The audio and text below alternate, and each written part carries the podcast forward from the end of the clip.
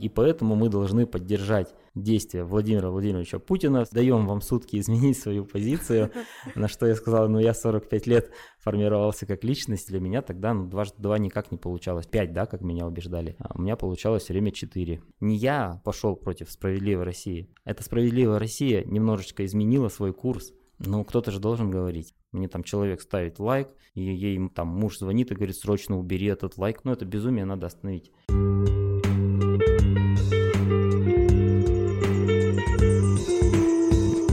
Привет!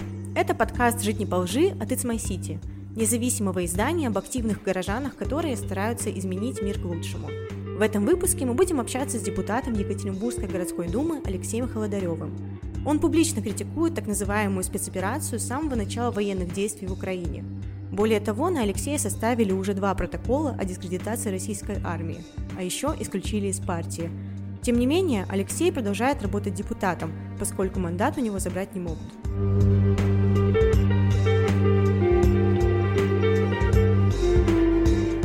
давайте тогда начнем с того, что расскажете, э, почему вообще вы стали депутатом, какие взгляды политических сами придерживаетесь. Мое внимание к политике э, обратилось, наверное, в 2003-2004 году, когда я работал в Москве. А, тогда были вот первые дела ЮКОС, там еще что-то, ну, какие-то вещи происходили, когда я начал со своими друзьями обсуждать, что, ребят, что-то происходит не то, и мое окружение говорило, да нет, все правильно, они там родину продают. Я говорю, ну да, все понятно, что, но а где суды нормальные, где вот эти все процедуры, которые вроде бы там декларируются. И тогда как-то мое окружение меня убедило, что так все и должно быть, а, потому что это была такая международная компания, там было очень много людей со всех-всех вот нашего ближнего зарубежья, ну, несколько человек было из России тоже. И как-то вот они там все старше меня, я закрыл этот вопрос для себя. Потом у нас был 2008 год, понятные, да, события, рокировочка, когда уже сложнее стало молчать мне. Я уже работал в Екатеринбурге. Ну, несколько позже, наверное, мы вышли на первые митинги. В одиннадцатом году уже точно помню, да, нас э, публиковали с плакатами, да, какими-то. Тогда выходило вообще мало людей, на самом деле, там какой-то день, там 7 человек у нас было здесь. И уже вот 2013 год, э, Илья Лобов, мой друг хороший по институту, по учебе, он приходит, говорит, Алексей, давай, говорит, мы твою энергию направим в мирное русло, а, До этого было не в мирное русло. Ну, как-то вот оно все было не системно, там же мы все сами по себе, да, были. А тут вроде как, э, давай с нами, вот справедливая Россия, я, говорит, буду избираться депутатом. Я говорю, да, я слышал, но давай-ка ты иди избирайся сам депутатом. Это было февраль, наверное. А почему так отреагировали? Почему не хотели а, ну, присоединяться к какой-то партии? Ну, тогда для меня было очевидно, что «Справедливая Россия» — это, собственно, ну, там такой спойлер, да, уже тогда они поглотили массу партий, когда создавались, да, и mm-hmm. после там ежегодно это происходило, и сейчас происходит. И, соответственно, я ему это прямо и сказал, что, ну, как бы, а что, чем ваша партия там отличается от э, правящей партии? Вот, разошлись. Потом, спустя уже пару месяцев, он пришел, говорит, слушай, ну, надо помочь просто. Вот на самом деле, давай, говорит, технически помочь можешь, у тебя там склад ума там такой, мне надо упорядочить вот эти процессы там, да, именно агитационные. Дело-то у нас вроде хорошее, у нас вот есть идея там со справедливым ЖКХ, они, да, мы тебя сделаем куратором направления в нашем районе, и ты вот послушай хотя бы, вот, сходил, послушал, все вроде логично, да, мы там, они помогали тогда людям, хотели помочь, да, там квитанции пересчитать, какие-то границы, чтобы они могли самоопределиться, создать совет дома, например, а где-то упорядочить работу с управляющей компанией, да, создать ТСЖ, если это необходимо. Ну, тогда мы провели неплохую кампанию, потому что мы смогли все это дело существенно упорядочить. Там посчитали все дома, мы нанесли это все на карту, в каждый двор приходили, и у нас было уже под рукой и карта границы двора, и там отчет управляющей компании, либо его нет, и мы уже там агитировали, что давайте вы запросите его, пусть они публикуют. И так, получается, вы стали вот причастными именно к «Справедливой mm. России», и так начали вы с ней вот... Много лет мы с ними сотрудничали, очень плотно. Ну, в итоге вот предложили избираться. Несколько раз я избирался еще ну, там в каких-то местных выборах. Ну, Гордуму прошел уже в 2018 году. Давайте уже перейдем к последним событиям. Я про то, что происходило с 24 февраля, именно в сам день, вот 24 февраля, когда начались все вот эти события, что вот вы чувствовали, что вот вы сделали в первую очередь, как это вы думали отразиться на вашей работе, и как это действительно отразилось? До 24 февраля я убеждал всех, что этого не будет. Когда 24 февраля я это увидел, все, я сначала не поверил, там взял паузу на какое-то время, а, не помню во сколько, но я уже изложил свою позицию. Это произошло после того, как мои соратники по партии начали публиковать посты, почему я голосовал за предоставление там президенту вот этого да, права использовать войска за территорией России. А меня это немножечко, так скажем, вывело из себя, потому что я знаю, что эти люди вроде адекватные люди, да, там мы столько лет с ними общались, но вдруг они несут вот эту информацию в массы, и, и ну, прям для меня это была дикость. Буквально в тот же момент я сначала в личку написал, потом понял, что это прямо какая-то такая позиция она есть у многих людей. То есть они вам прямо отвечали в личной коммуникации, что это их действительно позиция, их никто не просил, никто на них не давил, вы так улыбаетесь. Разные были, конечно, сообщения, но ключевая мысль от одного человека была такая, что, ну, мы же понимаем, в какой стране мы живем, вроде как, а зачем вот какие-то там предпринимать действия против. Вот после этого я сразу написал свой пост, изложил свою позицию достаточно ясно. Конечно, начался там жуткий хейт. Со стороны коллег, со стороны просто каких-то подписчиков, каких-то ботов, или как вообще это было? Нет, вот на самом деле э, вот тогда не было такого, что было, ну, последние, да, у нас дни. Тогда это было больше такая позиция неких людей, которые у меня там где-то в друзьях, да, кто-то там напишет мне что-то. Много граждан мне писало, почему-то последнее время меньше стало писать, мне прям писали слова поддержки тогда же, 24-го, видимо, такие же, кто был шокирован, что это вообще произошло. А, они мне писали, я им что-то отвечал, а, а тех людей, которые были в моем окружении, это, ну, какие-то там друзья в соцсетях, я их просто решил отписываться от них, чтобы не накалять обстановку, потому что понятно, что там цель пропаганды нас сейчас там немножечко разделить, да, показать, что очень мало тех, кто что-то против говорит. Вот, тогда это было так, ну и, наверное, два месяца это примерно так продолжалось. Там мне позвонил сначала там один человек уже из аппарата партии, вполне корректно со мной пытался поговорить, там свою позицию как-то донести. То есть в чем заключался сам звонок? То есть вам позвонили, сказали, что ну, ты там пишешь? Условно, или... да, была просьба изменить, даем вам сутки изменить свою позицию, на что я сказал, ну я 45 лет формировался как личность, и вроде как, ну как я могу? Я могу относительно чего-то изменить позицию, если мне там докажут, но, но когда доказательств нет, да, и когда мне просто кидают обычный пропагандистский ролик, и что вот это и есть обоснование того, что происходит, для меня тогда ну, дважды два никак не получалось, 4, э, вернее 5, да, как меня убеждали, а у меня получалось все время 4. Расскажите подробнее про то, как развивались события именно после 24 февраля, то есть, как я поняла, вы продолжали дальше высказываться публично о своем негативном отношении, какой ответ вы получали? Почувствовали на себе какое-то давление, возможно? Давления никакого я не почувствовал, ответы были, конечно же, разные, э, большая часть это была, были слова поддержки, но это, наверное, просто связано с тем, с кем я общаюсь, да, с, с кругом моего общения. Коллеги по работе, по Думе, там еще где-то, они никак не высказывались, и это было понятно. Ну, это вполне нормально, я считаю, да, потому что у нас там рабочие отношения где-то сложились. Если говорить про партийную линию, да, мне звонил руководитель нашего регионального отделения уже спустя несколько дней, и там со словами, что ты знаешь, что тут ходят такие, значит, настроения, что тебя хотят исключить из партии, но я обязательно там сделаю все, чтобы этого не произошло. Как Ого. потом выяснилось, это было уже после того, как он лично продавил решение о моем исключении, все документы уже были подписаны, поэтому ну, пусть это на его совести остается то, что он говорил. Какой момент вы в целом приняли решение э, публично высказываться об этом, не просто оставаться против, как бы сохраняя эту позицию, но просто не афишируя ее, а именно продолжать говорить об этом публично, даже несмотря на то, что вам уже звонили с какими-то такими вот предупреждениями. Но, насколько я помню, я в 2014 году ровно так же не молчал.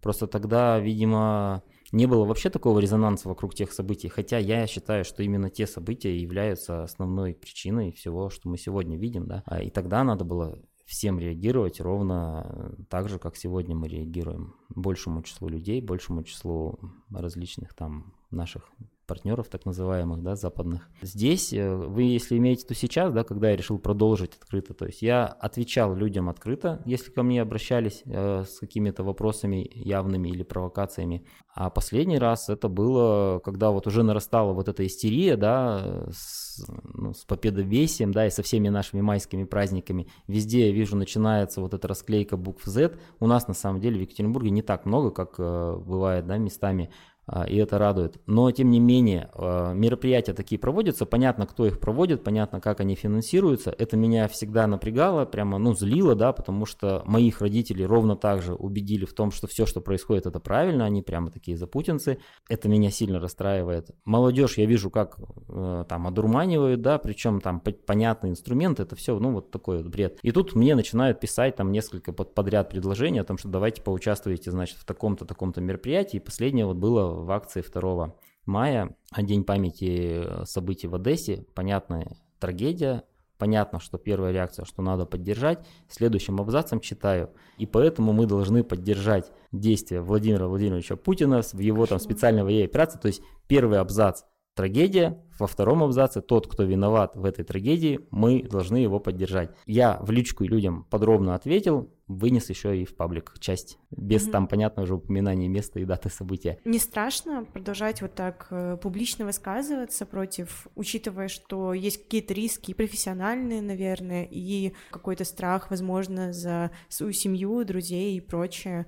Были ну, некоторые там угрозы, да, какие-то что вот мы там сообщили туда, мы сообщили сюда, а, вызвали в полицию в 12 участок и на Фрунзе 76 два протокола составили по статье, что-то там у нас э, с военными, да, нашими.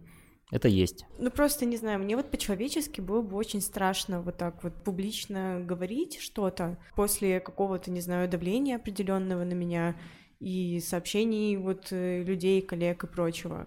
Ну, кто-то же должен говорить. Я просто проанализировал окружение. У меня очень много людей, которые mm-hmm. меня поддерживают. Вот огромное количество людей, которые... Именно публично за. или... Не вот публично, просто... не публично. Они поддерживают, они не публичны, да. Естественно, это вот во всех вообще областях абсолютно. Есть, конечно, те, кто не поддерживает, но их там меньшинство на самом деле, абсолютное вообще меньшинство.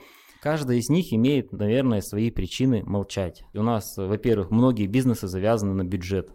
А это значит, что завтра тебе краник перекроют спокойно и все. У многих большие бизнесы, которые можно отжать, там, не знаю, отобрать, и у меня такое было, да, однажды. Это понятно. Сейчас у меня бизнес маленький. Я занимаюсь разработкой информационных систем, там, автоматизацией предприятий коммерческих. Поэтому что у меня можно отобрать, в этом плане я не очень понимаю. Главное, это кто-то должен ведь сказать. Это да, но при этом вы же тоже перевели, вот, например, часть своего бизнеса в Грузию. Это было вот именно из-за вот страха или из-за стратегии там развития чего-то еще? А на данный момент не перевел бизнес mm. в Грузию. На данный момент я действительно там был. Мы там открыли счета, мы рассматривали варианты релокации и все там решили, что можно, да. Э, Первое, что, зачем это нужно было, да, потому что мы сразу столкнулись с тем, что мы не можем осуществлять платежи за сервисы, которыми мы пользуемся. К сожалению, российских сервисов пока нет, и мы не видим на горизонте, как бы нам ни говорили. Так получилось, что просто за много лет вот мы многим большим количеством сервисов пользуемся, и мы просто не смогли за них платить. Ну, плюс там разница в курсе доллара, да, э, сыграла свою роль. Нам захотелось получать больше денег от наших европейских заказчиков, больше имеется в виду, ну, в рублях, да, в долларах, может быть. Вернее, в долларах-то столько же. Вот. Ну, собственно, в этом и была цель тогда поездки, чтобы подготовиться. Так, чтобы там прямо, вот я вывез бизнес, я, я же не строительная компания, что я вывезу строить? Я могу вывести часть людей, ну или там контракты там заключать. Ну, просто сейчас, мне кажется, особенно вот э, на фоне, например, того, что происходит тем же Тиньковым, для бизнеса очень такая страшная ситуация, когда высказываться против означает определенные риски для того, что будет с будущим вот какой-либо компании. Ну, видите, я на самом деле не то, чтобы вот прямо налево и направо, да, кричу о том, что... Ну, то есть здесь меня спровоцировали, я ответил. У меня была конкретная мысль, да, а, уберечь как можно больше людей перед нашими вот этими замечательными праздниками, да, от того, чтобы они, так скажем, испачкались, да, вот, вот в этой вот всей идеологии. И мы видим, что да, у нас в городе на самом деле проходят сейчас мероприятия, и, и, и они нормально проходят, нет там никаких а, явных вот этих поддержки а, того, что происходит сегодня в Украине. Может быть, это в том числе повлияло, то, что я высказался. Как вот вы сами думаете э, в городе, какие вот э, настроения по отношению вот ко всем событиям? Потому что вот так вот, когда просто смотришь, оцениваешь, очень трудно сказать, что вот люди думают, когда ты идешь по улице, у тебя буква Z на все здание нескольких университетов, почему-то возникает мысль, что все, наверное, поддерживают происходящее. Да, конечно, цель вот всей нашей вот этой госпропаганды показать, что нет никого, кто против. А те единицы, кто есть, они вот прямо какие-то неудачники, их очень мало, они единицы, их никто не поддерживает. Это цель пропаганды, это действительно такое существует. Я думаю, что на самом деле все не так. Сегодня у нас с утра было интересное обсуждение с депутатами Гордумы, которые пытались э, меня убедить в том, что я не прав, но в итоге мы сошлись на том, что все-таки есть часть горожан, которые даже по их мнению однозначно против того, что происходит в Украине, и они имеют право на представительство в городской думе. А все крутилось там вокруг того, что сдай командат, пожалуйста, ты нас позоришь. Ну, это была тема встречи, Ого. так скажем. Или вот как раз пошли угрозы. Есть у нас и не только ведь полиция, а есть еще и другие органы, э, на которые мы можем повлиять. Ну, это говорит, что Ничего есть какая-то, возможно, коррупция. К этому я абсолютно спокойно на самом деле отношусь, на что мы сказали, ну, я сказал, давайте увидим, какие-то документы от прокуратуры, да, например, тогда и будем об этом разговаривать. Вот. Но мы сошлись на том, что действительно накал страстей в городе надо снижать всеми силами, и это меня очень сильно радует, да. Снижать это значит, наверное, да, меньше вот агитации вот такой жесткой э, налево-направо наверное, да, снизить количество непарламентских выражений с моей стороны, как они это называют. А здесь я тоже, наверное, соглашусь, можно это сделать. Расскажите вообще про ситуацию с вашим исключением из партии, вот про то, как все это было. Как я прочитала, э, решение об исключении было принято еще 26 февраля, буквально спустя два дня после вашего первого высказывания. Да, еще в марте меня спрашивали, буду ли я выходить из партии из этой. Я говорил, что сам я не выйду из партии, потому что когда я вступал в нее, я знал, куда я шел, да, и я делал конкретно положительные вещи для того, чтобы там какие-то свои проекты реализовать. Конечно, сейчас можно там часть э, работы моей обозвать, что я там занимался легитимизацией там власти, да, нынешней. Это тоже, наверное, э, где-то здесь есть что-то, правда. Но тем не менее, вот, ну, такая была моя позиция. А тем более официально мне никто ничего не говорил. То есть, ну, там, мне писали люди, да, мне присылали там какие-то списки, что мы собираем списки против твоего исключения из партии. А кто это именно собирал? Ну, я не буду, наверное, говорить, но тем не менее, да, там были такие попытки. Это было, ну, там, в Москве. Для меня это все было немного непонятно, потому что я не считаю себя какой-то там фигурой там сильно значащей, да, в этой партии. Случайно узнал от э, товарища, который побывал на местном съезде отделения партии, да, на который меня, как обычно, там, видимо, забыли позвать, и сказал, что краем уха слышал, что, оказывается, меня исключили, ты, говорит, узнай. Я позвонил Кузнецову, он такой, ну да, давно вроде уже, я говорю, так дайте хотя бы это, ну, решение, да.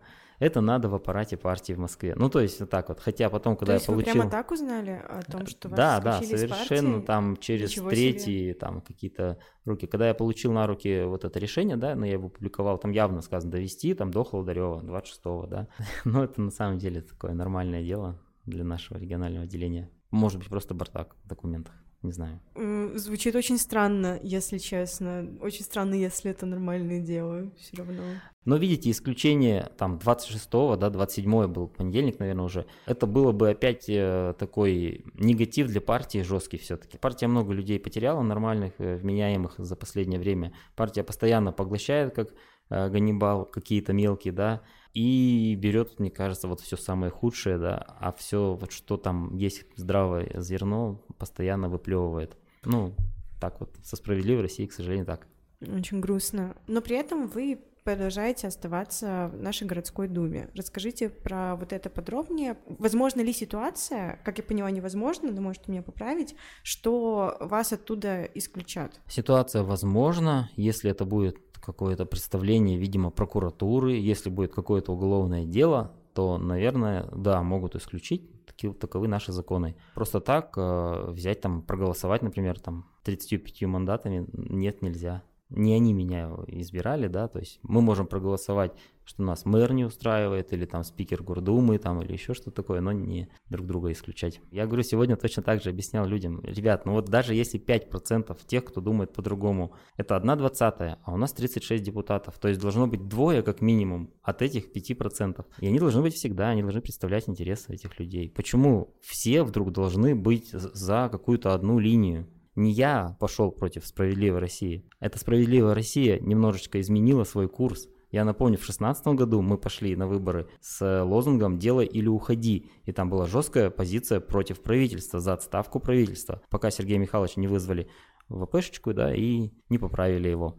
После чего резко прекратилась избирательная кампания, и партия потеряла, наверное, половину голосов. Вы уже упоминали про то, что на вас составили два протокола о дискредитации вооруженных э, сил, да. сил да, Российской Федерации. Расскажите подробнее, за что конкретно эти протоколы, когда планируются суды, какая у вас стратегия вообще? Протоколы первый за пост 24 февраля э, в день начала войны, а второй 26 апреля я даже не знаю, за что этот пост, да, на самом деле, и как они его привязали, но вот тем не менее они его составили. Вот два поста есть, пока суды не назначены на данный момент. Когда они будут назначены, будет ясно, да, что и когда будет происходить. У них есть, по-моему, три месяца на то, чтобы его назначить, потом у нас есть время на апелляцию, на одну, на вторую. Понятно, что пойдем в ЕСПЧ в итоге. Но штрафы назначены, и, конечно, придется заплатить, когда их суд назначит. Я уже говорил, я считаю, что штраф в 50 тысяч рублей – это очень небольшая плата за то, чтобы сотни тысяч, ну уже даже миллионы, насколько я смотрю просмотры, да, а, узнали позицию одного из депутатов городской думы, которая не совпадает с генеральной линией партии войны. Нашли уже адвоката или нет? Как вообще планируете защищаться? И как в целом относитесь сами к этому закону о фейках, об дискредитации вооруженных сил? Понимаете, у нас многие законы, они нормальные на самом деле, да, может быть там с небольшими какими-то корректировками, поправками. Другое дело, что у нас э, нет нормальных действующих судов, да, то есть которые бы сами могли принимать решения, начиная от э, протокола, да, люди говорят, ты извини, мы здесь вообще ни при чем, нам сверху спустили. Я иду выше, мне говорят, ты извини, нам сверху спустили из главка, мы должны там его оформить.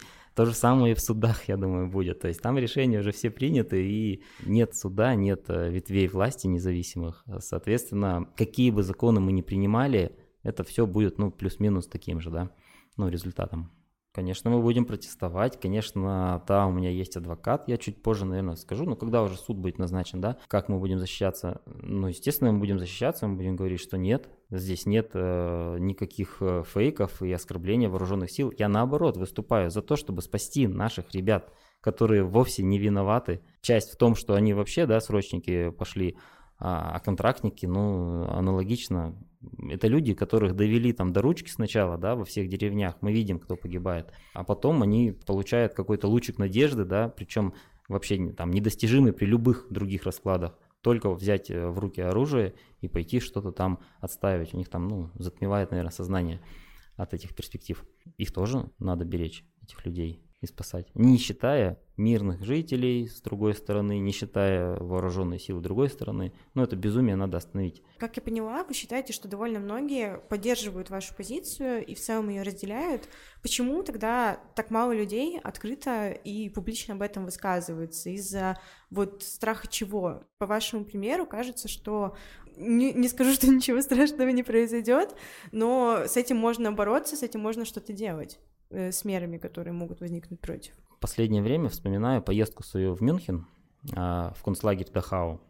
И там вот подробно рассказывают э, на экскурсии да, историю, как вот все так сложилось, что вот здесь вот находится жуткий концлагерь, где людей там сжигают, да, в печах, там вот эти все печи, а здесь же за забором в 20 метрах жилые дома обычных граждан, да, немцев, которые, а, часть из них работали, ну, просто сотрудники там одежду стирали, еще что-то, да. А часть из них вообще не работали там, да, но они считали это нормальным. То есть вся там Германия, там, ну, особенно вот эти, кто они вроде бы знали, что это нормально, да, как они это все воспринимают. И я понимаю, что там ключевую роль играл страх. Мы уже оккупированы, вот той властью, которая есть, да, то есть, а если мы оккупированы, если вы уже в концлагере находитесь, да, ну, кто здесь будет активно выступать? Многие, вот я очень много людей знаю, которые катастрофически боятся даже поставить лайк. Мне там человек ставит лайк, и ей там муж звонит и говорит, срочно убери этот лайк, потому что для меня это вообще смешно, когда я слышу вот эти истории. Ну, это страх, на страхе держится все. И потому что, наверное, не до конца понятно, как конкретно все сейчас вот работает с новыми законами, с чем-то еще для обычных каких-то горожан. Я тоже не раз слышала эти истории про то, что страшно даже лайк поставить какому-то посту, вот, потому что вдруг кто-то, неизвестно кто, конечно, но это увидит и что-то случится с этим человеком. Да, но просто что говорить про публичных вот, например, людей, э, почему они не могут э, также высказаться против, также публично проявить свою позицию. Когда ты заходишь э, в интернет, то скорее видишь другой пример. Голоса людей, которые выступают против, их очень мало, и в основном это те, кто уехали, например, в другую страну, и оттуда могут спокойно делиться вот этими своими мыслями. Да, совершенно точно. Ну, конечно, большая часть тех, кто там прямо открыто обвиняет, кричит и там говорит все что угодно, это люди, которые уже за пределами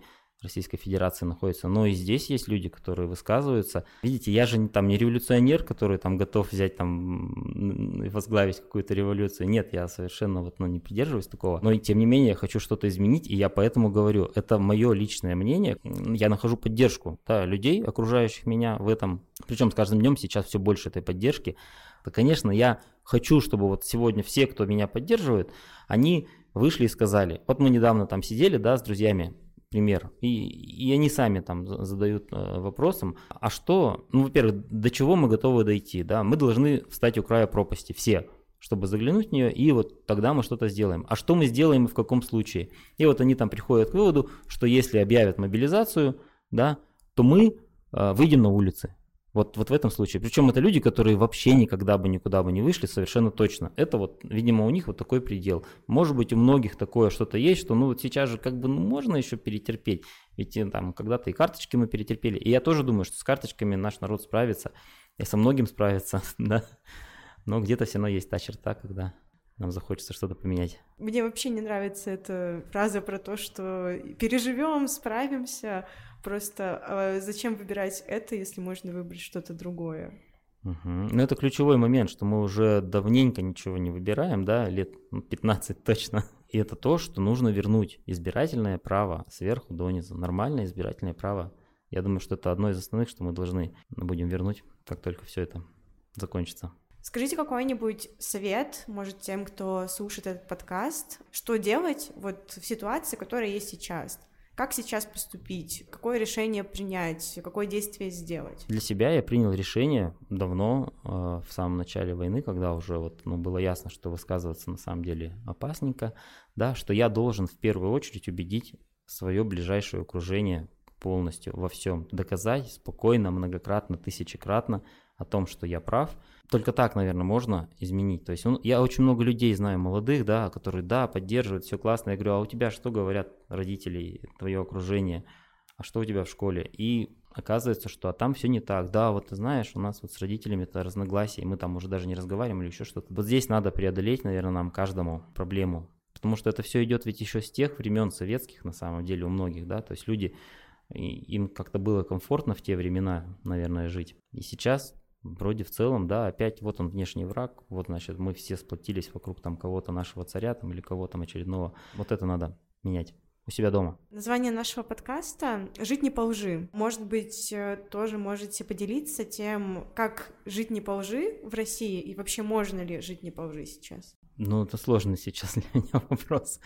Жить не по лжи, конечно, нужно жить не по лжи. Я думал на эту тему, да, опять же, с точки зрения моей депутатской деятельности, я там зампредседателя комиссии по бюджету города и постоянно смотрю, а где мы можем еще чего-то получить. Мы не можем напрямую влиять на доходы, но я смотрю, а почему мы не получаем доходы. И для меня вот очень больная тема, которую я постоянно поднимаю на разных встречах, это налог на доходы физических лиц. Это налог, который получает местный бюджет как раз, да, наш город. Там большая, существенная часть бюджета – это вот именно эти деньги, да, если, ну, собственные доходы считать. И понятно, что каждый предприниматель, который не платит белую зарплату, он грабит свой город. И такие предприниматели, к сожалению, у нас есть, и есть достаточно крупные компании. Открываете отзывы о работодателях, да, крупных, и читаете. У одних белая зарплата, у других серая зарплата. Серая зарплата – это значит, что, а, работник становится зависимым, его можно грузить в автобусы, вести голосовать, да, и так далее.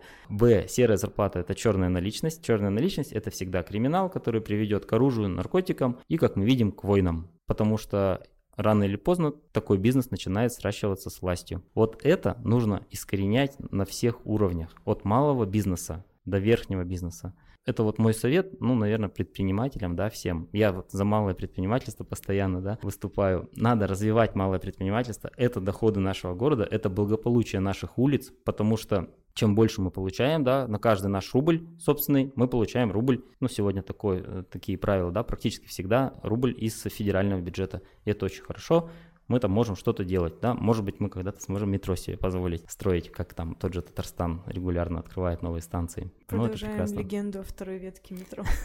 Мы же уже закопали э, пару веток вон на Кольцовском тракте, 100 миллиардов. Они же были, вот они там, а могли быть веткой метро и ни одной.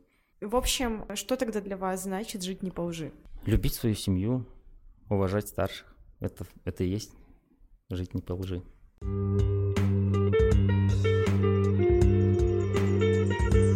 С вами был подкаст «Жить не по лжи» от It's My City. Мы независимое издание, которое внесли в реестр заблокированных СМИ на территории России, поэтому сейчас нам как никогда нужна поддержка. Для этого вы можете подписаться на нас в соцсетях, оставить оценку и комментарий подкасту на платформе, где вы его слушаете, или отправить нам донат. Все ссылки ищите в описании выпуска.